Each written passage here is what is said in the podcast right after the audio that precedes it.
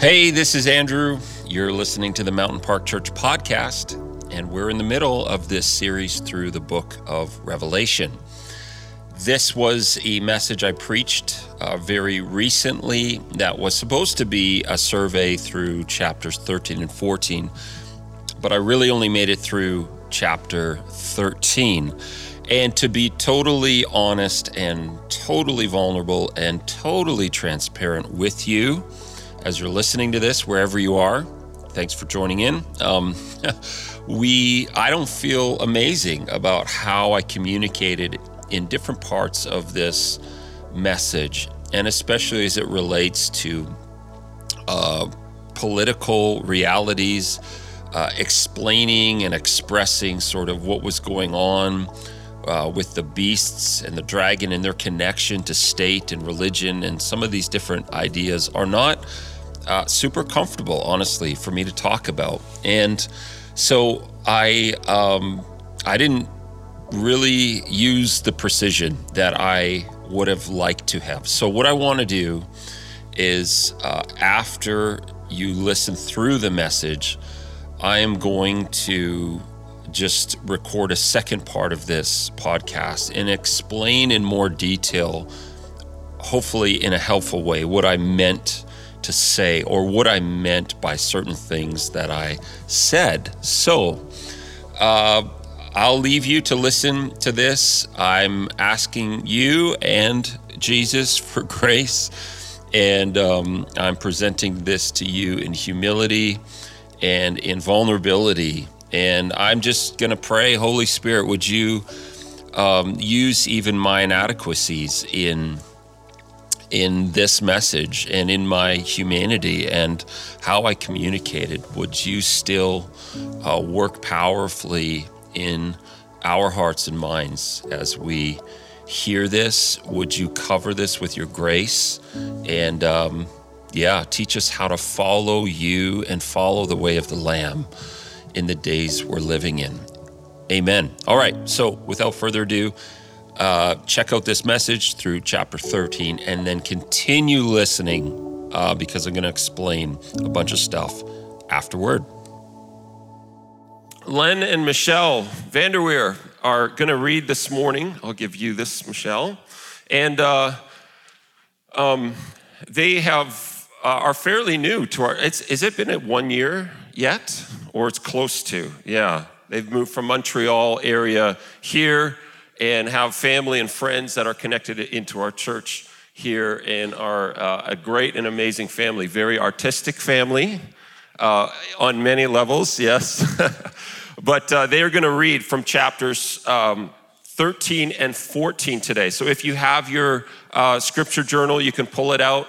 If you want to look at it on the screen that's working today, you can look at it over there. And like always, this scripture was meant to be heard in this kind of public setting. And so if you want to just close your eyes and listen to it, the point is that it is very graphic, imaginatively. And that's precisely the point of this. And so if you want to listen and allow God to kind of take your imagination to some wonderful places, you can do that too. But I will pass it over to you guys. And I saw a beast rising out of the sea with 10 horns and 7 heads, with 10 diadems on its horns and blasphemous names on its heads. And the beast that I saw was like a leopard, its feet were like a bear's, and its mouth was like a lion's mouth. And to it, the dragon gave his power and his throne and great authority. One of its heads seemed to have a mortal wound, but its mortal wound was healed, and the whole earth marveled as they followed the beast. They worshiped the dragon, for he had given his authority to the beast, and they worshiped the beast, saying, "Who is like the beast, and who can fight against it?" And the beast was given a mouth, uttering haughty and blasphemous words, and it was allowed to exercise authority for 42 months. It opened its mouth to utter blasphemies against God, blaspheming his name and his dwelling, that is, those who dwell in heaven. Also, it was allowed to make war on the saints and to conquer them, and authority was given it over every tribe and people and language and nation. And all who dwell on the earth who will worship it, everyone whose name has not been written before the foundation of the world in the book of life of the Lamb who was slain. If anyone has an ear, let him hear. If anyone is to be taken captive, to captivity he goes. If anyone is to be slain with the sword must he be slain. Here's a call for the endurance and faith of the saints. Then I saw another beast rising out of the earth. It had two horns like a lamb, and it spoke like a dragon. It exercises all the authority of the first beast in its presence, and makes the earth and its inhabitants worship the first beast, whose mortal wound was healed. It performs great signs, even making fire come down from heaven to earth in front of people. And by the signs that it is allowed to work in the presence of the beast, it deceives those who dwell on earth, telling them to make an image for the beast that was wounded by the sword and yet lived. And it was allowed to give breath to the image of the beast, so that the image of the beast might even speak and might cause those who would not worship the image of the beast to be slain. Also, it causes all, both small and great, both rich and poor, both free and slave, to be marked on the right hand or the forehead, so that no one can buy or sell unless he has the mark, that is, the name of the beast or the number of its name. This calls for wisdom. Let the one who has understanding calculate the number of the beast, for it is the number of a man, and his number is 666.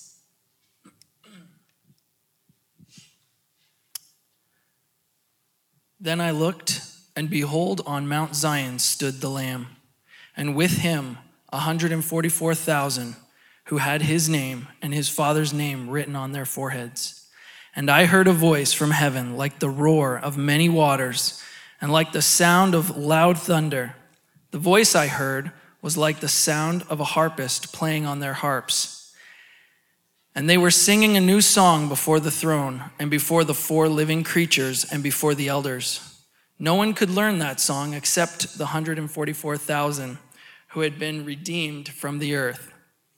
It is these who have not defiled themselves with women, for they are virgins. It is these who follow the Lamb wherever he goes.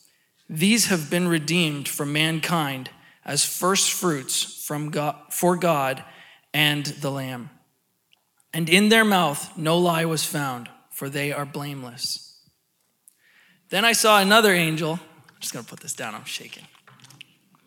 Then I saw another angel flying directly overhead with an eternal gospel to proclaim to those who dwell on earth, to every nation and tribe and language and people.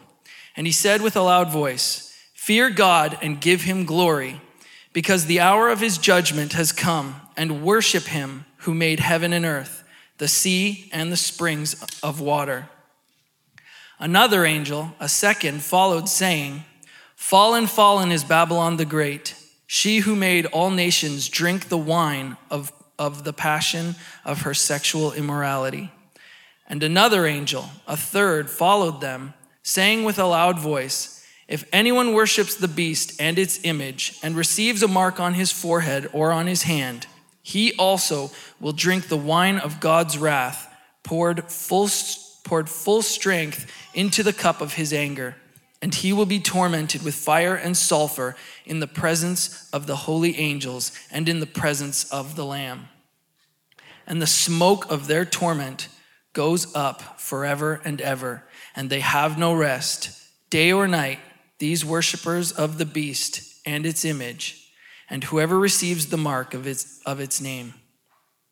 Here is a call for the endurance of the saints, those who keep the commandments of God and their faith in Jesus. And I heard a voice from heaven saying, "Write this, blessed are the dead who die in the Lord from now on. Blessed indeed, says the Spirit, that they may rest from their labors, for their deeds follow them." Then I looked, and behold, a white cloud, and seated on the cloud, one like a son of man, with a golden crown on his head and a sharp sickle in his hand. And another angel came out of the temple, calling with a loud voice to him who sat on the cloud, "Put in your sickle and reap, For the hour to reap has come, for the harvest of the earth is fully ripe. So he who sat on the cloud swung his sickle across the earth, and the earth was reaped. Then another angel came out of the temple in heaven, and he too had a sharp sickle. And another angel came out from the altar, the angel who has authority over the fire, and he called with a loud voice to the one who had the sharp sickle, "Put in your sickle and gather the clusters from the vine of the earth, for its grapes are ripe." So the angel swung his sickle across the earth and gathered the grape harvest of the earth and threw it into the great winepress of the wrath of God.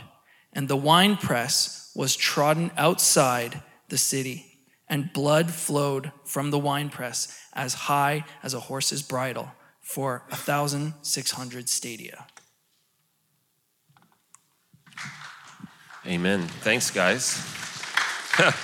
Let's stand together. Yeah, I'll grab that.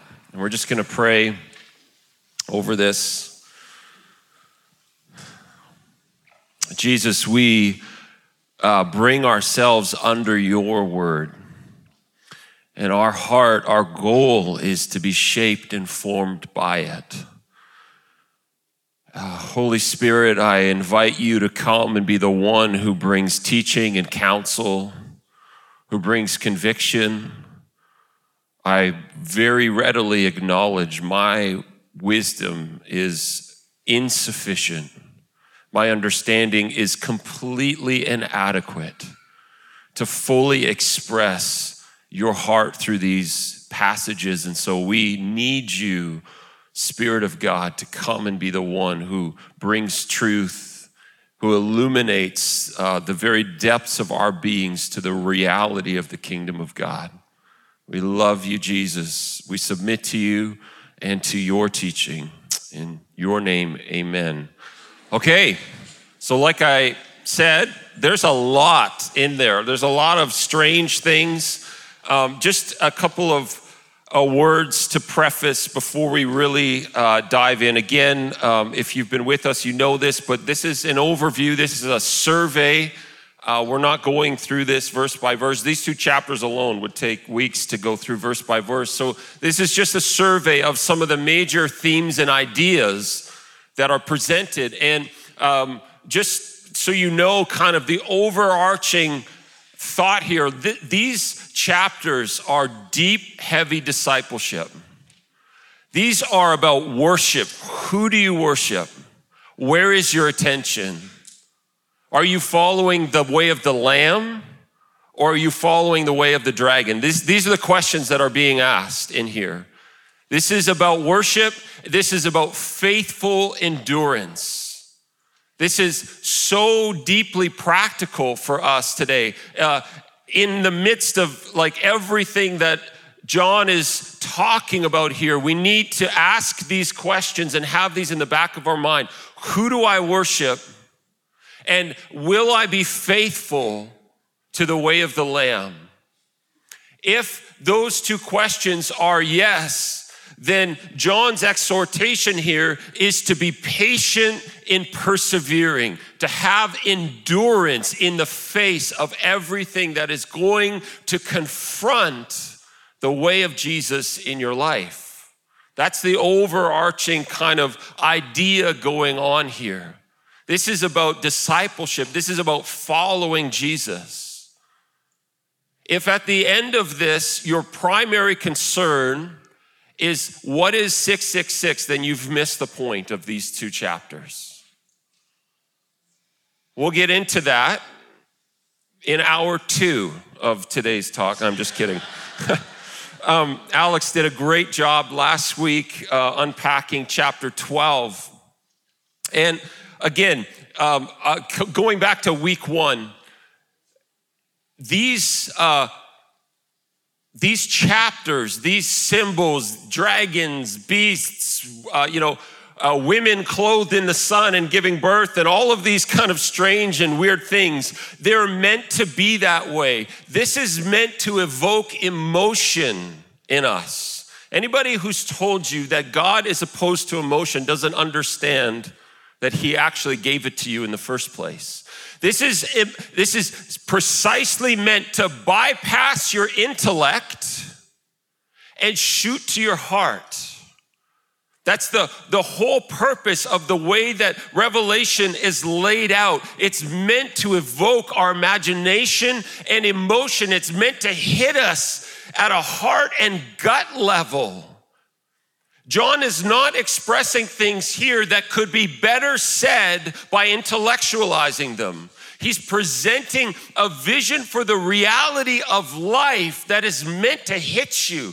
It's meant to stir you. It's meant to trouble you. It's meant to cause you to wonder and question. It's meant to draw your attention to Jesus. That's the whole point of this.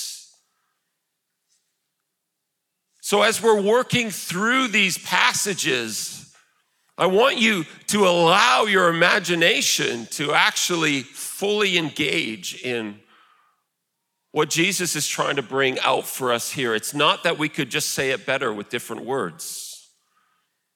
These are meant to stir you. They're meant to challenge us.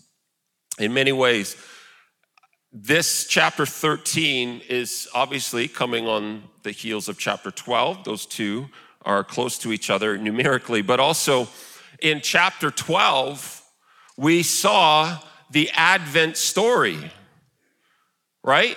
Chapter 12 is about the birth of Jesus. We thought about preaching from it this Christmas, and I was thinking about it, because that is literally the Advent story is chapter 12. And then I got COVID on Christmas Eve, and Brenda had to speak, and she said, I am not preaching on Revelation 12 for Christmas, just so you know. So we let that one go. But that chapter 12 is the upstairs view. Remember, Revelation is constantly switching between upstairs, heavenly, spiritual, and downstairs, the things of the earth. So chapter 12 is the upstairs reality of what was happening at the birth of Jesus. That this birth of Jesus in an insignificant, small little town in the middle of the Middle East, nobody knew what was going on around as Mary and Joseph were there, that in the middle of this quiet little moment that nobody saw, that was not on the radar for anybody, there was a great war going on in heaven. And now chapter 13 and 14 are going to bring us back down to the earth. And we're going to see how this war in heaven is now played out in front of all of us. How we're all a part of this cosmic battle that's going on. Because this dragon we learned about in chapter 12, he's angry and upset. He knows his time is limited. But he's lashing out and he's thrashing around and he's using these two beasts that come up in 13 and 14 to be his mechanism for opposing the purposes of God on the earth today. These two beasts, let's just pick it up here. In chapter 13, I saw a beast rising out of the sea.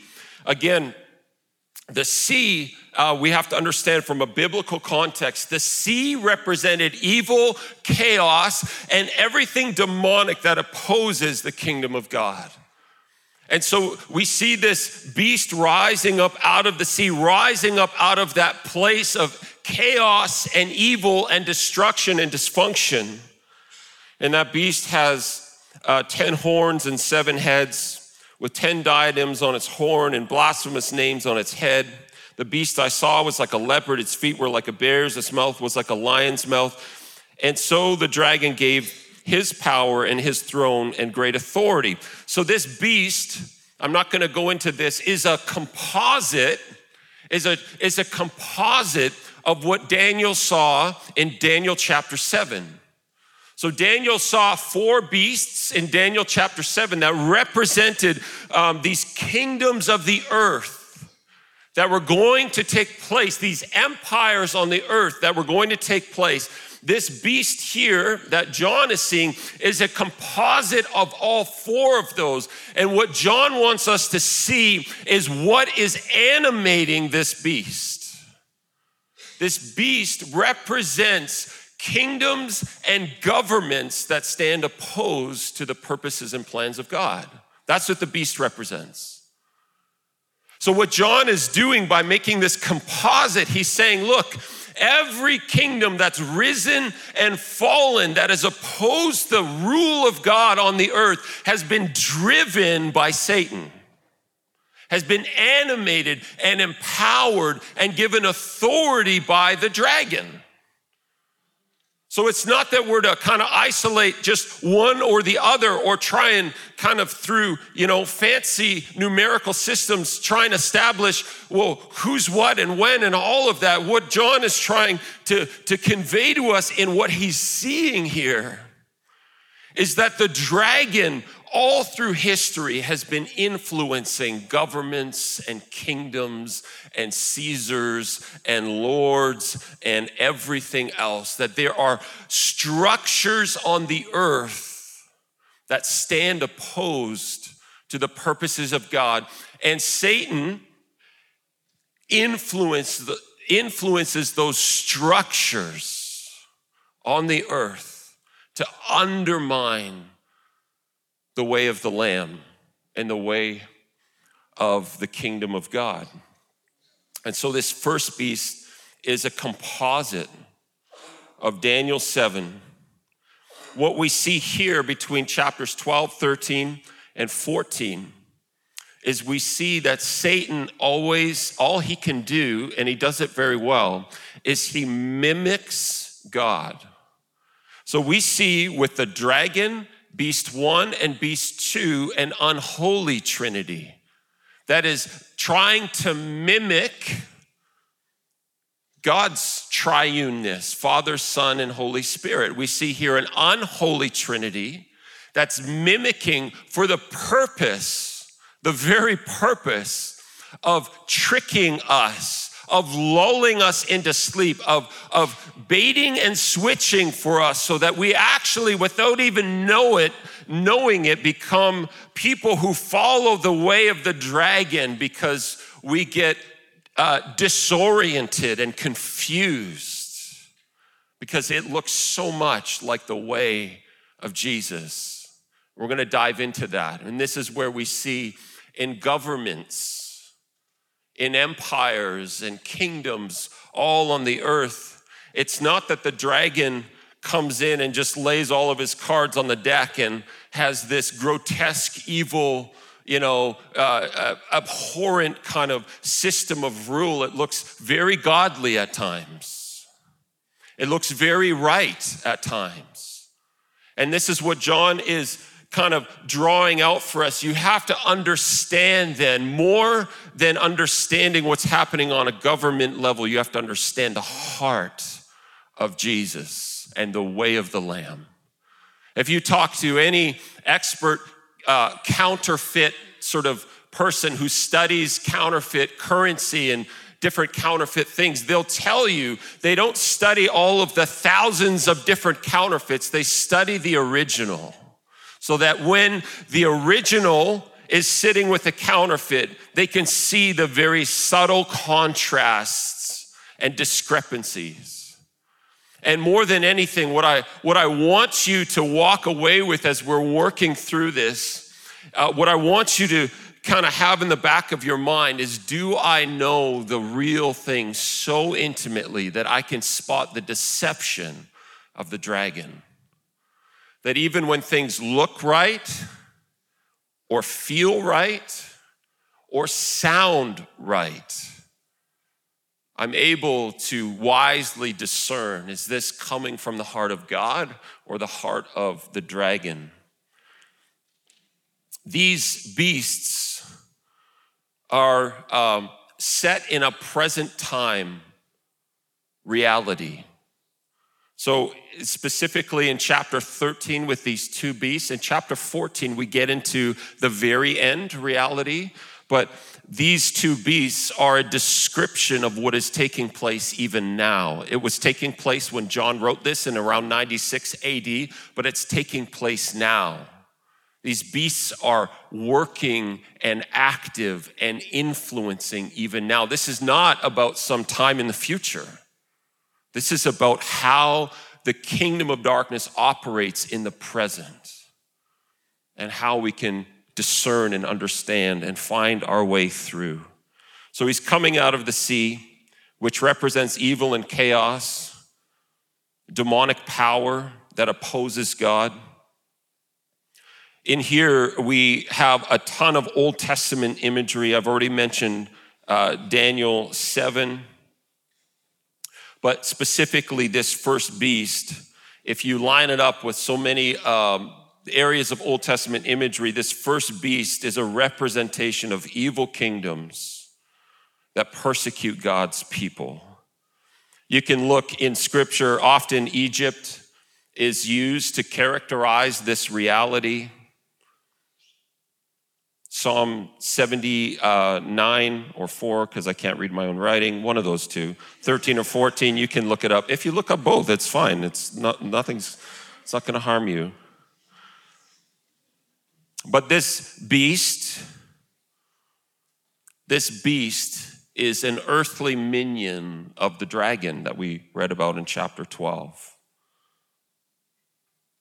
And this beast working through kingdoms and empire and governmental structures on the earth is exercising as a primary agent of the kingdom of darkness of Satan, is exercising influence on the earth. So again, chapter 12, we have this cosmic war in heaven.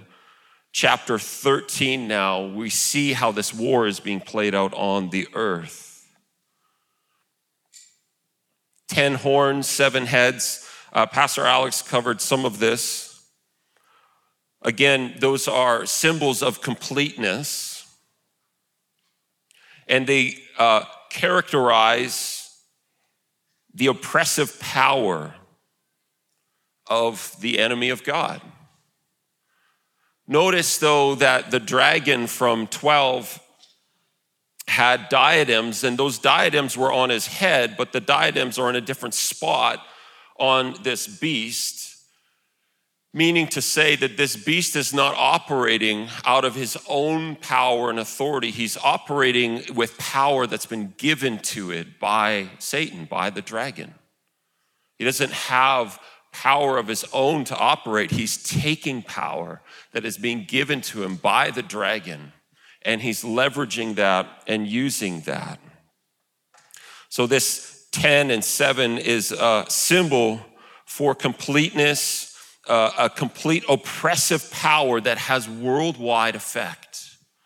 That's really important here. This beast is not relegated to one continent or geographical area. He is expressing the power and the will of the dragon all over the earth, all through time and history. He's using empires and monarchs and governments at his pleasure to express the kingdom reality of the dragon in opposition to the reality of Jesus.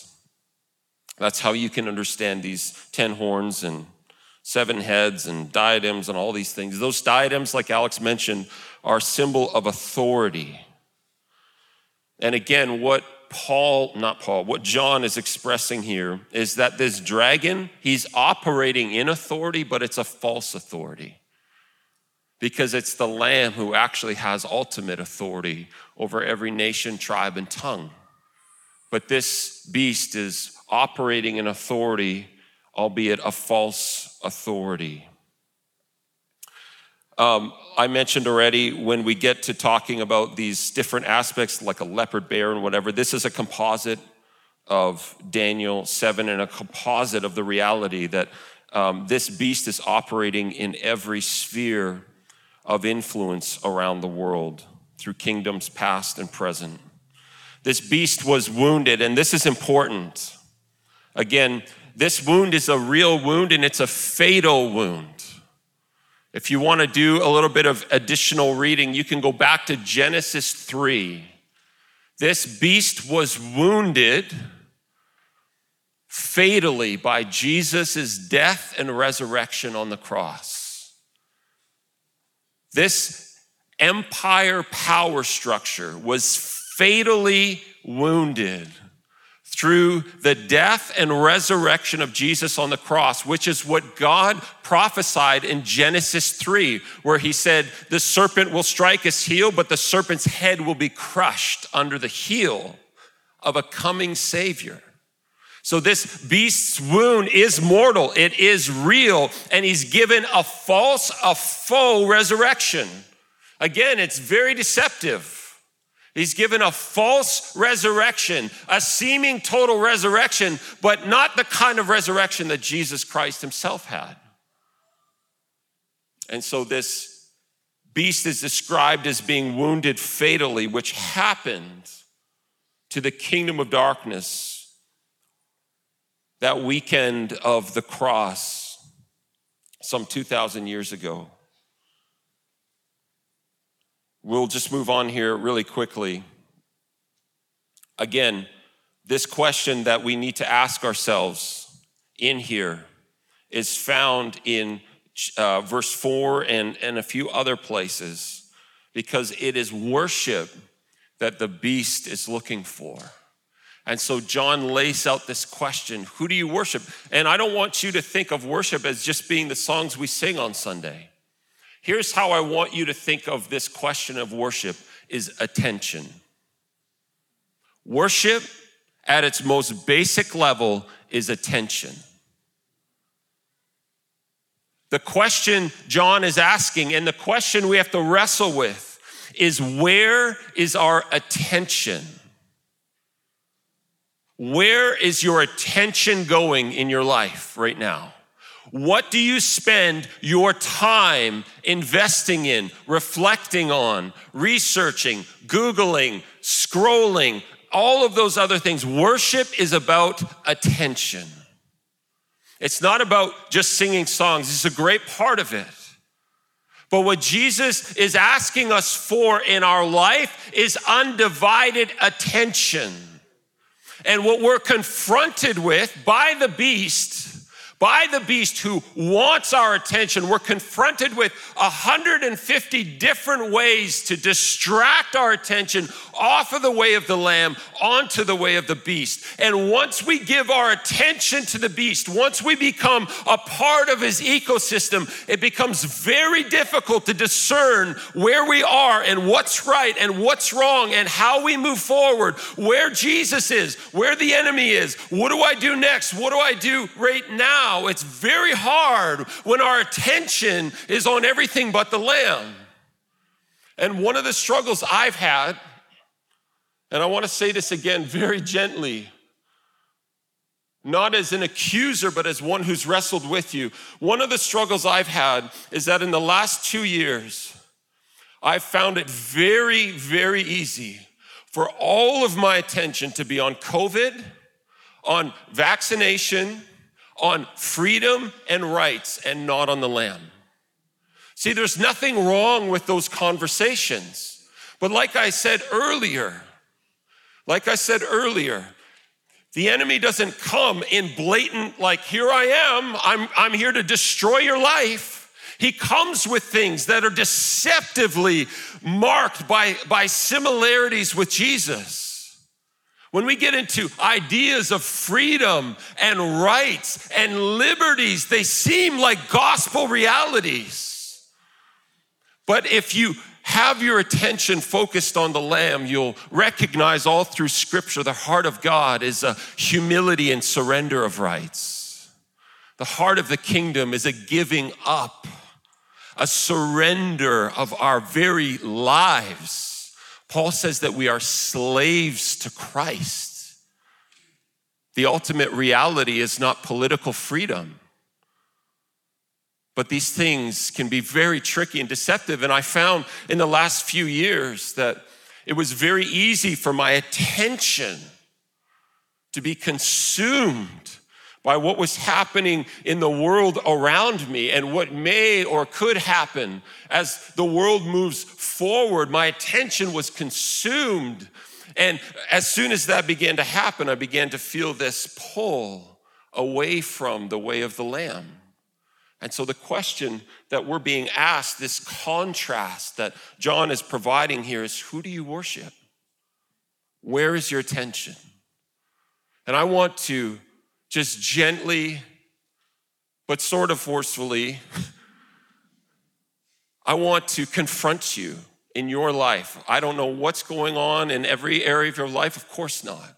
But I want to just say that the heart of God, He's calling you back to attention on the Lamb, not on the world.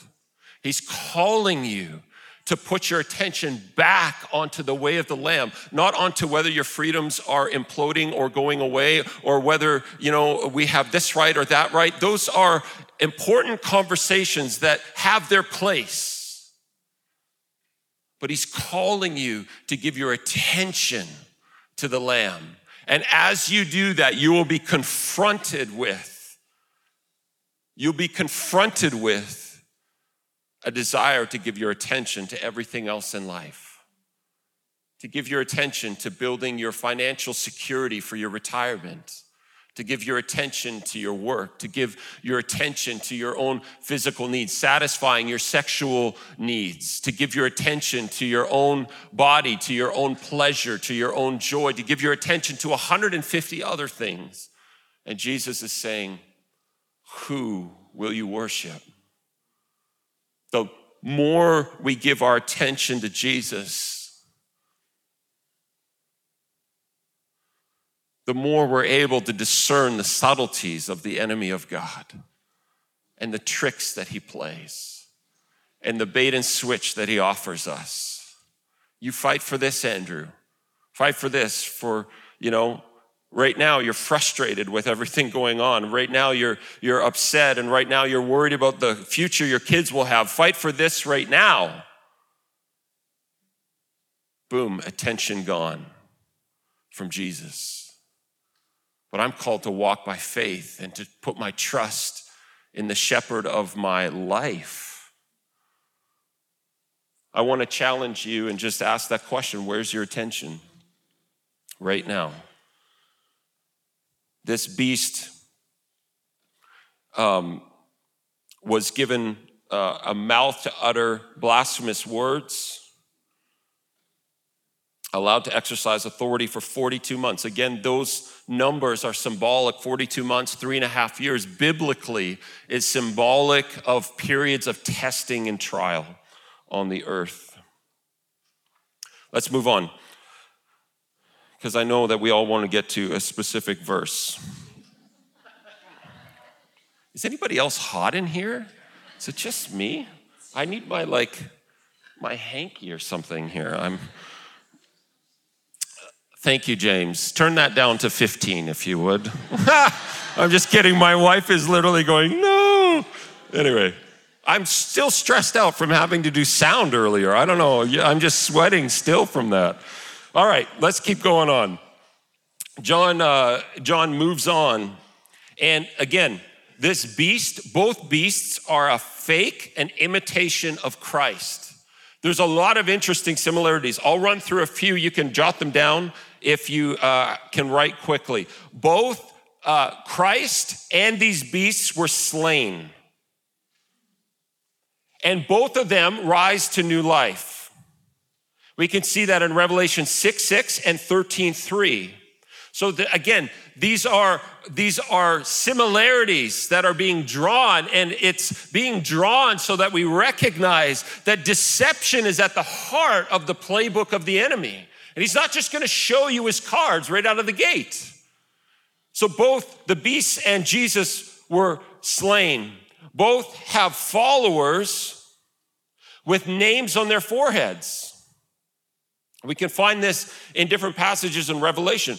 Both have horns. The lamb is said to have two horns. The second beast has two horns. Both have authority over every tribe. Again, this is a deception of the enemy.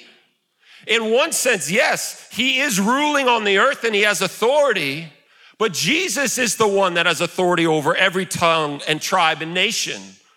But these beasts are being presented in such a way that we would believe that they have ultimate authority over our lives, that we must submit to their leadership and rulership in our life, that it's futile to resist them. Both have authority. Both receive worldwide worship.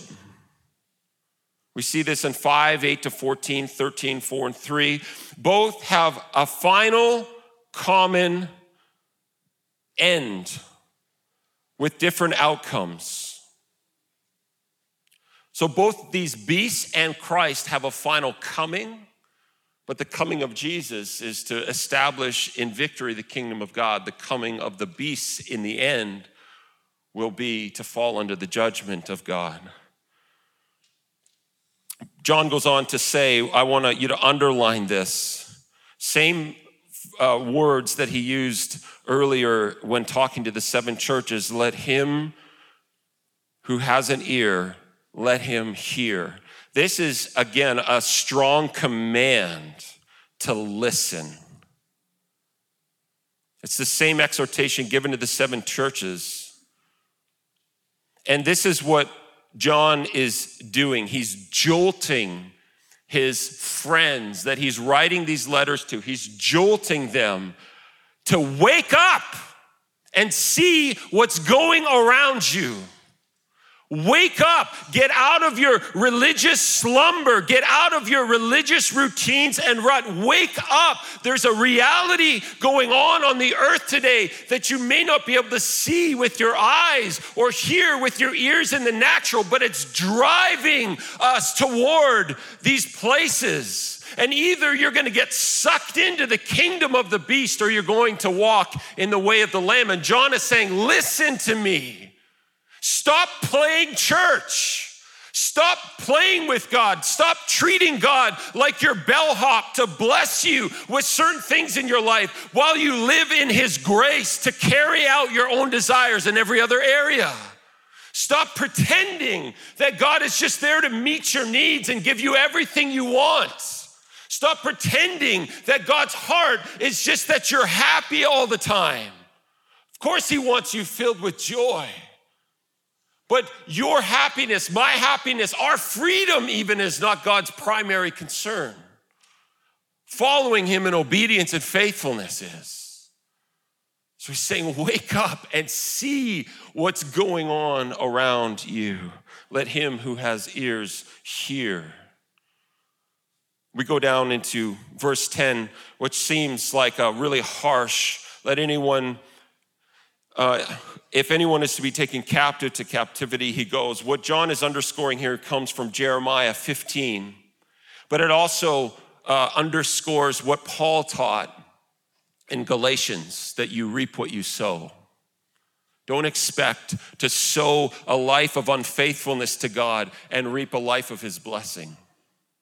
Don't expect to invest your attention into things that will actually destroy you and expect some different result. You and I, we reap what we sow. And John is acknowledging this. This is what Jesus is pointing out to him. Here is a call for the endurance and faith of the saints. We go on to this second beast, which is again a composite. A composite, and this time, this beast seems to be, a lot of scholars, they believe that this beast is actually a symbol for religious power.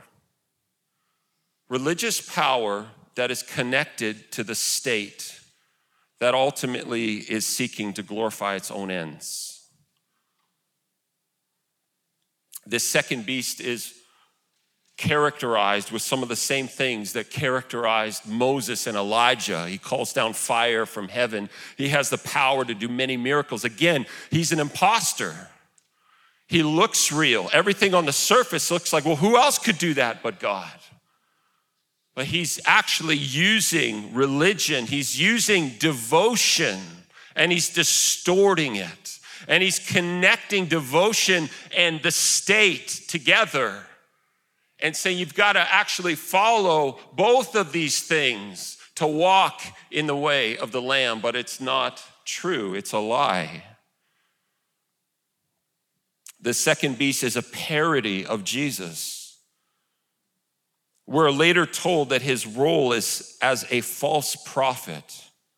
So his role is religious. The false prophet leads people to worship the state and its systems. And John is saying there's false teachers, even in the church, who are calling you. Again, I'm going to be so careful here. Who are calling you to put your hope in government? Who are calling you to pledge allegiance to a leader? Who are calling you to confuse the role of the kingdom and the role of the state? Who are calling you to conflate the two together? Who are calling you to mix these things together in a way that actually doesn't glorify God? The second beast is at work today. And it's a complex and difficult scenario to figure out what's up and what's down. And I've wrestled with these things too. What is our role in this? Is our role to run away and hide in the hills and just work on our personal devotion to Jesus? Or is our role to be, on the front lines, seeking political change and all of these things? And I think in honesty, it's a mixture of both. We're not called to just being in the world but not of it doesn't mean we run and hide into our areas of seclusion and remove ourselves from cultural life. That's not what the kingdom of God teaches. But we also have to be careful on the other side when our activism takes on a form of godliness but actually isn't filled with or led by the Spirit of God. When it looks close but is not the same substance behind it. And this is what John is challenging his friends with as they live under the boot of Rome, as they live in the midst of Domitian's persecution, as they've come out of Nero's, aggression against the church. He's saying, you've got to know the Lamb because it's hard to figure out how to walk in this way. I want to challenge you again with this question: where is my attention? Second question to that is, where's my hope? Our hope is not in a political system or leader. I don't care who it is. Our hope is not into making any country Christian. The kingdom of God, Jesus said this so clearly to Pilate, my kingdom is not of this world. One day the kingdom of God will fill the whole earth. And we'll walk in the greatness of Jesus' rule on the earth. That's coming. But don't confuse our idea of kingdom and God's idea and assume that Jesus' goal is to make Christian nations. Jesus is not a nation builder. He's not building and attempting to build a theocracy. And so we have to be careful with how we walk some of these lines together. And I'm not even suggesting I know all the answers. But as I follow the way of the Lamb as best I can, he's pointing out to me along the way some traps that even I have been susceptible to fall into. I said it before, and I still kind of think it's true.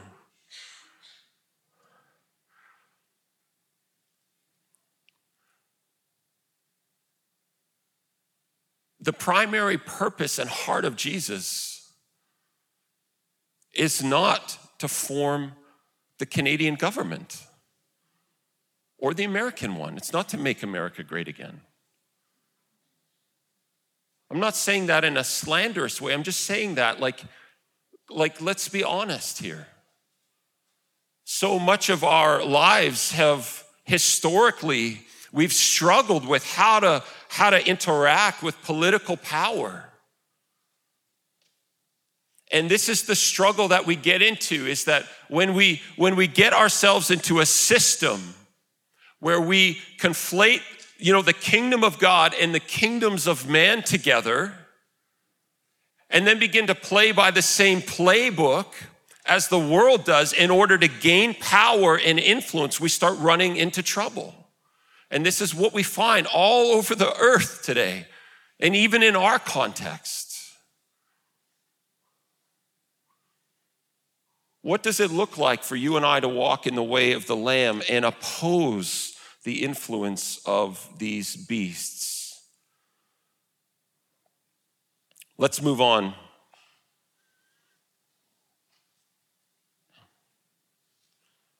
To the section everybody's been waiting for, the mark of the beast. Later on in chapter 13, it says this,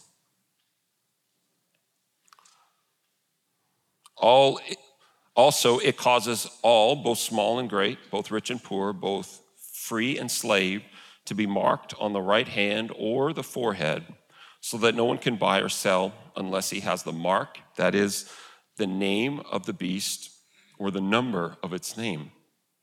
This calls for wisdom. Let the one who has understanding calculate the number of the beast, for it is the number of a man, and his number is 666. Okay, we'll want to walk through this here. What we see here, John is isolating three realities here related to this mark that he's talking about. There's a political reality, a religious reality, and an economic reality that are underlying this whole conversation here. What John is talking about here, I think I've done so much reading this week, and again, there's a wide variety of opinion, but most scholars that I have been reading in the last number of weeks as it relates to this specifically, see this mark as symbolic, not literal. So remember back in Revelation 7, it says that the followers of Jesus were marked and sealed with the seal of the Holy Spirit, with the seal of God. You and I are told by Paul that we are sealed and marked by the Holy Spirit, but that's not a literal mark that you or I carry on our forehead or our hand. It's a symbolic reference to the reality that we are owned by the kingdom of God. We are owned by Jesus. So this mark is symbolic. It's symbolic, and it could either mean being symbolic of being branded as slaves. Who owns the future of your life? Are you marked by the kingdom and King Jesus, or are you marked by the beast? Who has ownership in your life? That's the question here. It could also be a marking that soldiers or religious people had that would indicate their devoted, faithful people to that, whatever that cult was or whatever that religious order was. So this mark could either be an indication of being marked as a slave, like who are you a slave to? What system are you a slave to? Or who are you devoted to? Again, this comes back to worship. So this mark, in my opinion, is not a literal mark. It's not a microchip. It's not a tattoo on your forehead or your hand. And in fact, most scholars say if you're worried about the word mark, you've missed the point. The point is actually on where the mark is, which is on your forehead or your hand.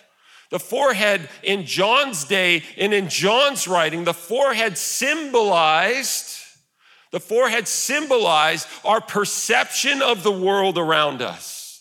It symbolized our ideological thinking, how we think and how we process, how we see the whole world around us. The forehead symbolized that. What is the lens that you look at the world through? Is it the lens of the kingdom of the Lamb or the kingdom of the dragon? The hand symbolized our behavior and actions. How our thinking works itself out through our life and expresses itself in how we live and in what we choose and what we spend our energy and time on in how we behave. And so what John is drawing for us here is this contrast between having a mindset that's framed by the kingdom of the Lamb or the kingdom of the dragon, and then having a behavioral life that's either framed by the values of the kingdom of the Lamb or the values of the kingdom of the dragon. This mark is figurative. And the focus is on where John is saying the mark is placed. We see in the Old Testament that God told Israel that the Torah, their holy scriptures in the Old Testament, the Torah, and this is a quote, was to serve as a sign to you on your hand and as a reminder on your forehead. So this is not totally weird and foreign language to John's friends and the readers of this in the first century. And the same thing that God was saying to the Israelites back then is that your whole view of life, the way you think about the world, the way you think about your own life needs to be shaped by me and my values and my purposes. And then not only that, because our faith is not just about what we intellectually agree with God on, our faith is the expression then of that through our life. Are you thinking and living like the Lamb? That's the question. Or are you thinking and living like the beast? So the forehead is ideological commitment. It's perception. It's a godless worldview. And it's thinking that's shaped by the beast. And the hand is our lifestyle, our actions, our choices, behavior that is shaped by the beast or the Lamb. One other point that's very important here, and this relates to this number, 666, which is the number that represents a name. Name is the key thing here, not the number 666. The name in John's day and in Hebrew culture, name represented identity and character. So here's the image. In your thinking and perception of the world, whose identity and character are you living by? Is your life and your thinking characterized by the nature of God and of the Lamb or of the beast? Whose name is on your right hand? Is your life, your actions and behaviors, is your lifestyle characterized by the nature and character of God or the character of the beast? That's what is being asked here. There have been so many speculations as to what 666 actually means. There's a way of equating numbers with letters in the Greek alphabet. It's called gematria, and you can use it in Greek and in Hebrew and in Latin. And so here's the problem. There's no definitive way to actually know if John was talking about a specific person or not. And literally there have been hundreds of suggestions of who 666 is. A lot of people think John was relating that to Nero, but you have to spell Nero's name in a very specific way to arrive at 666. Some people have related that to Hitler and other people through history. Did you know, just for your information, Barney the Dragon is 666? He literally is. That's why I never watched that show. I knew there was something wrong with Barney, right? The point, Barney was great. No, he wasn't. I love you. Anyway, I'm starting my career as a worship leader soon. All right. The point is that if all of our attention, again, is focused on deciphering some code here and figuring out who John may have or may not have been talking about in the first century when he wrote, or in every subsequent century, or coming in the future, then we're missing the whole point of this. The whole point is whose name and character marks your life, how you see the world around you, and what your lifestyle and behaviors are. Does your life, and this is again, let's be honest and serious. Does your lifestyle look like the life of the Lamb? Not for this hour and a half or 3/4 on a Sunday morning, but tomorrow. Here's an even deeper question. Does your lifestyle and your choices and your behavior when no one's looking look like the Lamb? That's what John is asking. Where is your attention? And is your thinking and your behavior consistent with the heart and character of God or of the beast. John is probing at some very deep things. To have the name marked on the forehead or hand is to have the nature of the beast or the dragon in our worldview and our lifestyle and our behaviors. To be marked with the image of the beast is to embody the character of the beast.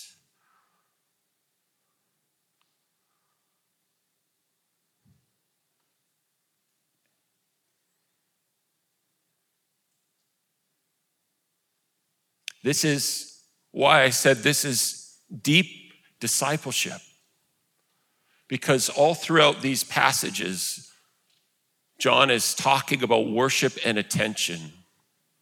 And then he says this thing here as we move through. I don't even have a chance to cover so much more of this.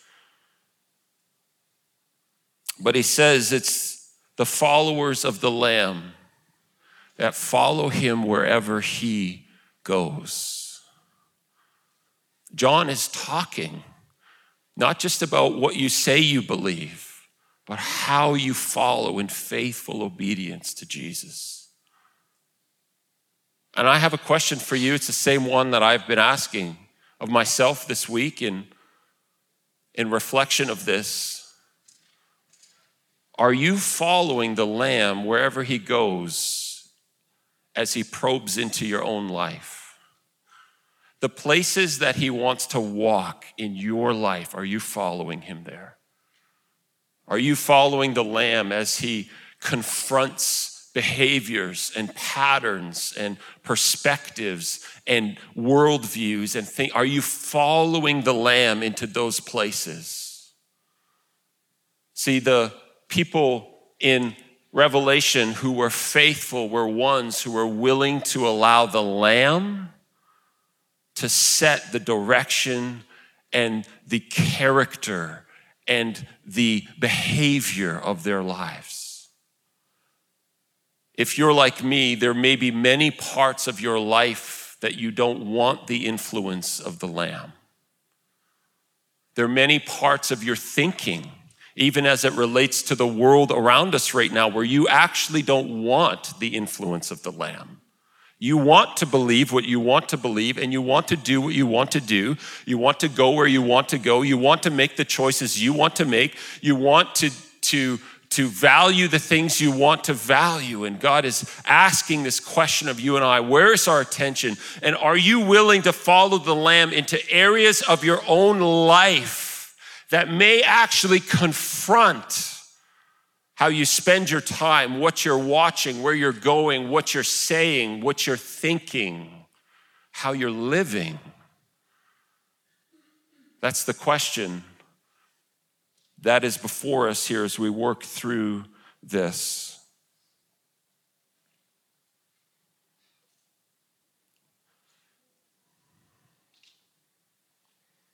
Why don't you just stand with me for a moment?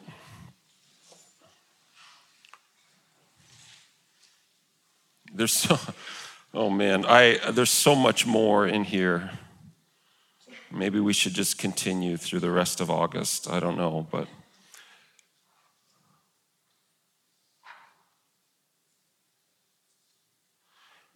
so the followers of the Lamb in here are characterized, that John uses this description that they were virgins.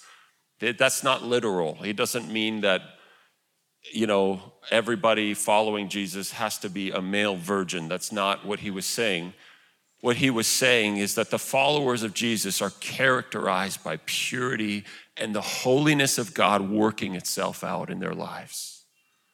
That the things that are going on in their heart, the things that Jesus is asking them to confront and to work with, that there is purity and holiness that characterizes their inner and outer life.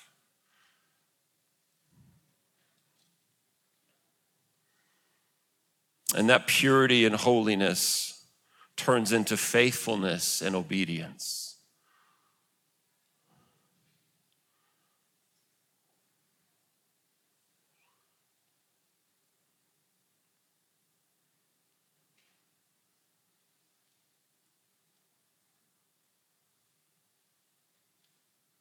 why don't you just close your eyes? And I just have a few questions to ask us as we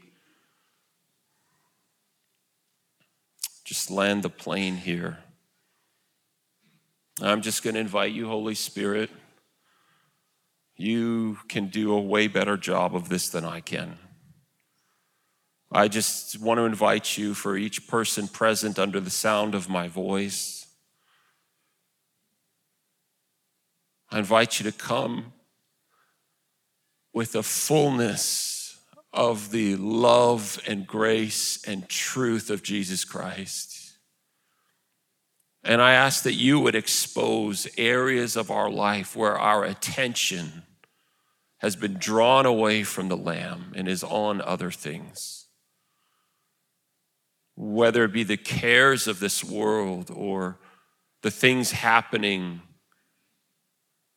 all over the place around us or our financial realities, whatever it is. I just ask, Holy Spirit, that you would bring conviction to us. Where are the areas of our life where our attention has been diverted from the Lamb? And if a specific thing comes to mind, a specific area of your life comes to mind, I just want to invite you, even right here in this spot, to just say, Jesus, I'm sorry for giving this area over in my life. Jesus, I repent from that. And I ask that you'd show me how to draw my attention back to you in this area.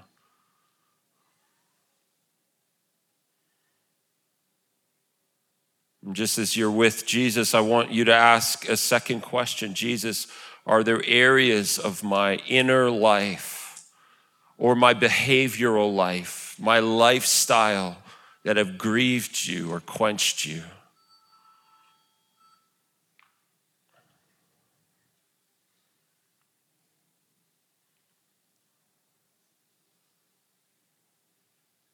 And just if things come to mind that you feel have grieved the heart of God, I want to invite you right here and right now to just say, Jesus, I'm sorry for grieving you with this.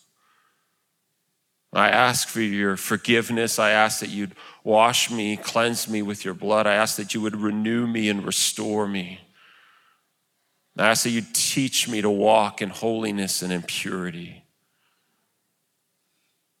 And the last question, Jesus, are there areas that you have been leading in my life where I've been refusing to go? Have you been leading me toward things that I have been actually refusing to walk with you in? I'm just going to ask, Holy Spirit, that you would just bring to mind any areas of our life where we are not following the Lamb wherever he goes, where we are resisting the way of the Lamb. And if anything comes to mind, anything at all, I want to just encourage you to just again say, Jesus, I repent for following my own way and not walking in the way of the Lamb. And I ask, Holy Spirit, that you would stir up faith in us again today and trust enough in Jesus that we would be willing to follow his leadership in every area of our life, that we would follow the Lamb wherever he goes, no matter what he's wanting to confront in us, no matter what he's wanting to correct or what he's wanting to put his finger on, no matter what he's asking us to lay down and to walk away from, no matter what it is. Father, I pray that you would provoke us with greater measures of faith and trust in Jesus to be able to follow the Lamb wherever he goes in every part of our life. And I just ask for your wisdom. Would you teach us how to walk in these days that are filled with so much struggle and trial, that are filled with so much craziness going on everywhere. Teach us to walk faithfully with Jesus. I pray, Father, that this church would be a church that has its attention on you, Jesus, not on everything going on around us, that this church would be marked by the character and the name of the Lamb that's on our forehead and on our hand, that our behavior and our practice and our activity and our actions would be marked by the character of the one we say we follow, that the Lamb would lead us, and that we, even as a church, that we would be willing to follow him wherever he goes, that we would be willing to pay any sacrifice, to make any decision, to step out in any measure of faith in order to follow the Lamb where he goes. Father, I pray that as we do that, that your kingdom would come in our church and in the families in our church, that restoration would flow like a river, that the healing presence of Jesus would be manifest, Father, that our region and that our neighbors, even that line this property, that the kingdom of God would be expressed here in such a way that it would shake the spiritual principalities and heavenly places that have bound and chained and tormented even our neighbors.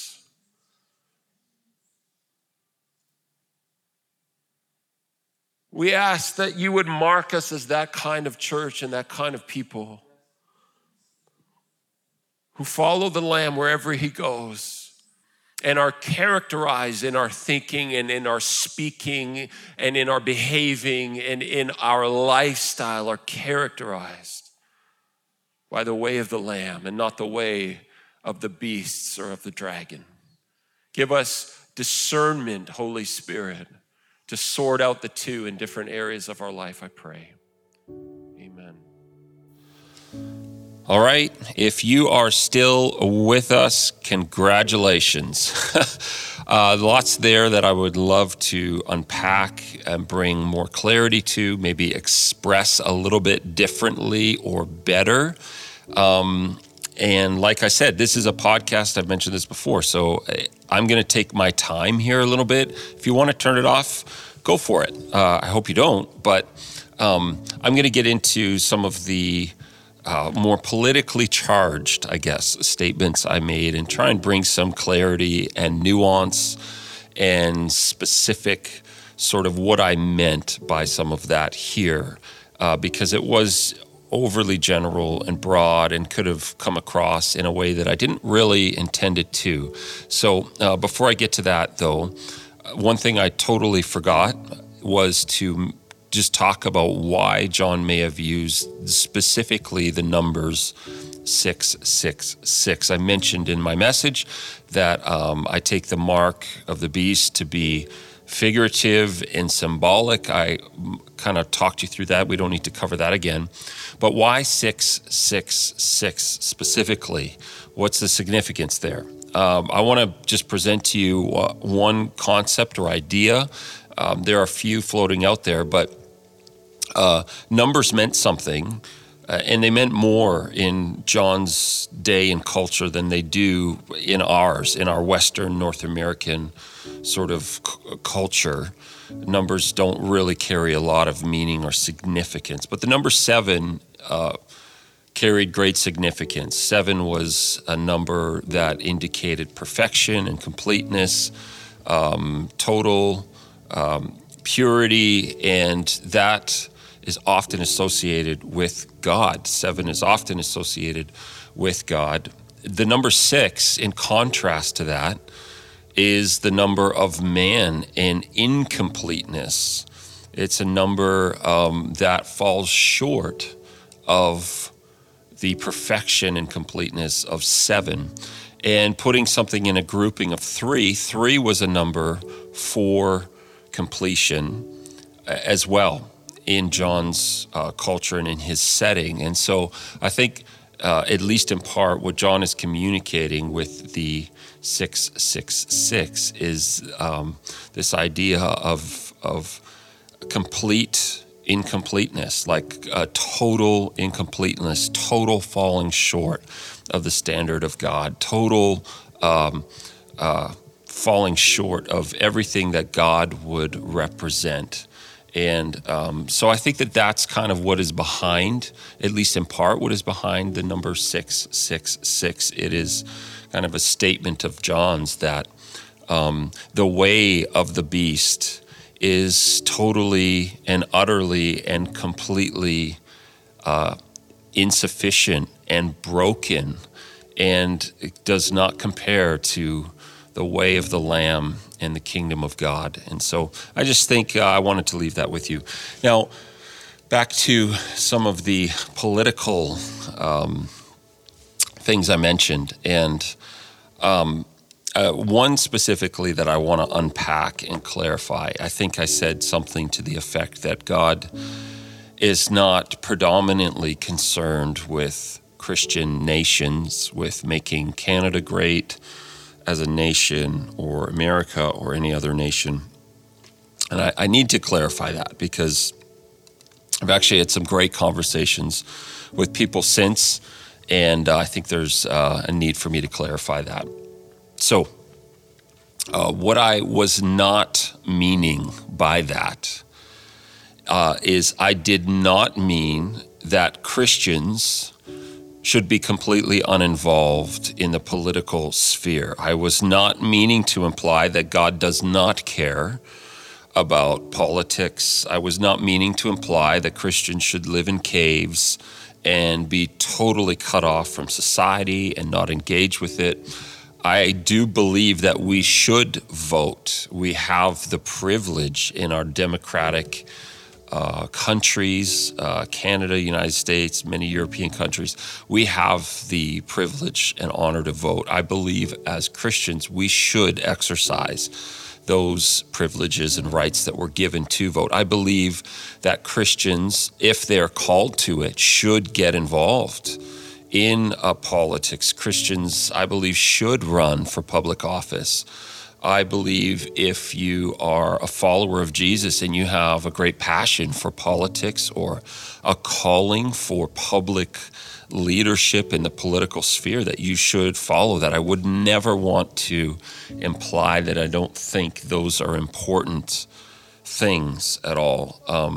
I think it's actually amazing when followers of Jesus are fortunate enough to sit in public office in different seats. And I think it's amazing when those followers of Jesus bring godly character and conviction into their office, into the legislation that they are writing and that they are voting on and that they are working to implement. I think that's actually amazing. So when I said I don't think God is primarily concerned with Christian nations, I was not referring to, I didn't mean that he doesn't care about his presence and his kingdom being expressed in the political realms, the political sort of spheres of influence that are found all over the place. I also did not mean by that statement that God does not care about how many people in a nation are followers of Jesus. What I did not mean to imply, and I'm sorry if you took it this way, it was not my intention. I did not mean to imply that God could care less about people coming to know him in a nation or his kingdom advancing. I believe wholeheartedly that his desire in his heart is that his kingdom would continue to advance on the earth. And so what I maybe gave the impression of, which I wouldn't want to, I don't have some kind of fatalistic view that, that as Christians, we're just supposed to kind of hunker down and take a beating and wait for the end to come, and hopefully, everything is good in the end. That's not, I believe that we are called to express and to carry the kingdom of God with us on the earth, and that by its very nature means an expansion and growth of the way of the Lamb, of the kingdom of God in our nations. And so I don't believe that as Christians we are supposed to just hide and cower in the corner and not be present and actually bringing the life of Jesus and his kingdom to our neighborhoods and our streets, our public squares, and those areas, God does want his kingdom to come on the earth, and I fully believe that. And that manifests itself in many different ways. God does also want more and more people to come to know him. He wants to fill the nations with his presence. Peter says God doesn't want anyone to perish without knowing him. And so I don't want to leave you with this idea that maybe, I think that things are just so hopeless and dreadful that we need to just sort of retreat into our little caves and wait out the storm. God wants more and more people in Canada, in the countries, the nations of the world to experience the renewal and revival that come through his spirit. And so I wanted to just clarify that. What I do mean by that statement then, okay? So those are the things that I don't mean. I hopefully that helps to clarify a few things. What I do mean is that I believe God wants to bring renewal and revival in the heart first and have governance flow out of that. So let me say it a different way. I believe that God wants to ignite a hunger and longing for Jesus in the heart of mankind, and that as we love the Lord our God with all of our heart and all of our soul and all of our mind and all of our strength, and love our neighbor as ourselves, that then becomes expressed in the life of our nation in an increasing measure. I don't think that the wisest or best or biblical road forward is to simply think that we can legislate godliness into our nations. And that's kind of what I was meaning by God is not interested in a Christian nation. He's not interested in us just passing laws that fit into our Christian moral codec. I don't think that that's what he would want. I think that's the opposite. It's the inverse of how he would want to pour out renewal and revival on a nation. And so what I meant by that was, by that statement in the message was, just because you pass laws that may reflect a Judeo-Christian worldview and value system, that does not mean that the country itself is Christian. It doesn't mean that that culture is going to experience a renewal, a revival of the kingdom of God. And so that's sort of the contrast that I was meaning. I also would say that in this conversation, what's super important for me is the how in the whole dynamic in the conversation. Another way to say that is the end. Right, so more legislation and laws that hold a Judeo-Christian moral ethic and worldview. The end does not justify the means. I think as Christians, one of the things that I want to bring some contrast to and confrontation to is the how is vitally important, and one of the the checks and balances coming through the book of Revelation is that contrast between the way, the how, the way of the Lamb and the way of the dragon. And so if we're passing legislation, if we're trying to make our country more Christian, but the vehicle through which that's coming is anger and vitriol, is abusive, is authoritarian, is power hungry. If we're looking the other way as it relates to people's character and their conduct and the contents of their heart and their behavior and their I think that that's dangerous, and we need to be careful and guarded with that. And I'm sure that you would agree with that. So that's again where this concept of that mark on the forehead and on the hand, not just an ideological position that we hold as followers of Jesus, not just sort of ideological, ethical convictions, but being marked on our hand, our behaviors and our lifestyle and the way that that is expressed in how we talk and treat people, the way that we follow Jesus in humility and surrender and in peace. And these things are vitally important. And so I want to leave that with you. I hope that clarifies what I was meaning by that. And the other thing I didn't mention is in John's specific context, around 96 AD when he's writing this, he's writing to his friends in these 7 churches in what is modern-day Turkey. They are Christians living within the Roman Empire, but they're kind of caught between these two powerful forces. The one would be the Roman Empire that's demanding they hail Caesar and declare Caesar Lord, that is demanding that they give honor to the pantheon of gods and sort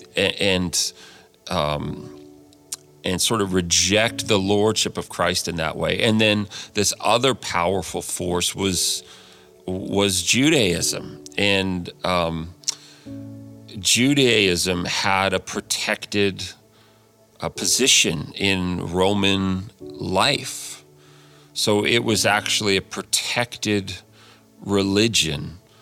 And so there would have been this great tension and this great pull not to compromise with the state, but also not to compromise with a legal state religious entity that itself was asking followers of Judaism in their synagogues and whatnot. It was demanding that they not acknowledge the full work of Jesus, the grace of Jesus. And so that's part of the tension that was going on in Paul's day. And again, Christians in Paul's day had absolutely no political influence. They had no military power, and they had no cultural favor. And yet, through the renewing work of the Spirit, the kingdom of God expressing itself in their hearts and in their lives and in their communities, they brought the nation of Rome down. Not because they had military might and power, not because they were louder, not because they had people in seats of power in government, or not because they had extremely wealthy and influential people that were, tapping on the shoulders of political leaders, but because of the subversive nature of the way of the Lamb in contrast to the way of the dragon. And so I wanted to just clarify some of that contextual reality that they were facing at that time. And this mark of the beast touches 3 central areas of life, and John references these in chapter 13. It references political realities, religious realities, and economic realities.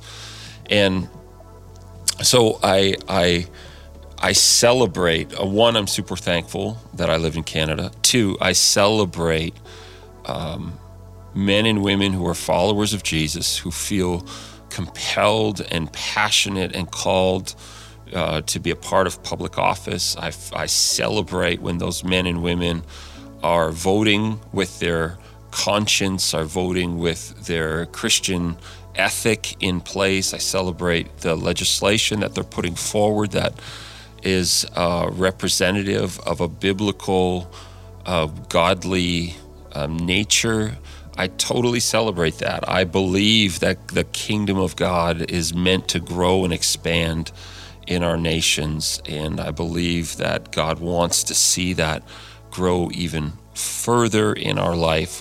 What I want to just kind of draw for us in contrast to that is that happening in the way of the Lamb, humility, surrender, servanthood. It doesn't mean we be a doormat. It doesn't mean we go hide in the woods. But are we carrying the way of the Lamb or the way of the dragon? And I think that that's a fair question for us all to ask. So thanks for sticking in with us through this. I hope that helped a little bit and clarifies a few things for you. Connect in with us for our next installment of this. We are covering now, we're going to make up a bit of time, chapters 14, 15, and 16 next week. See you then.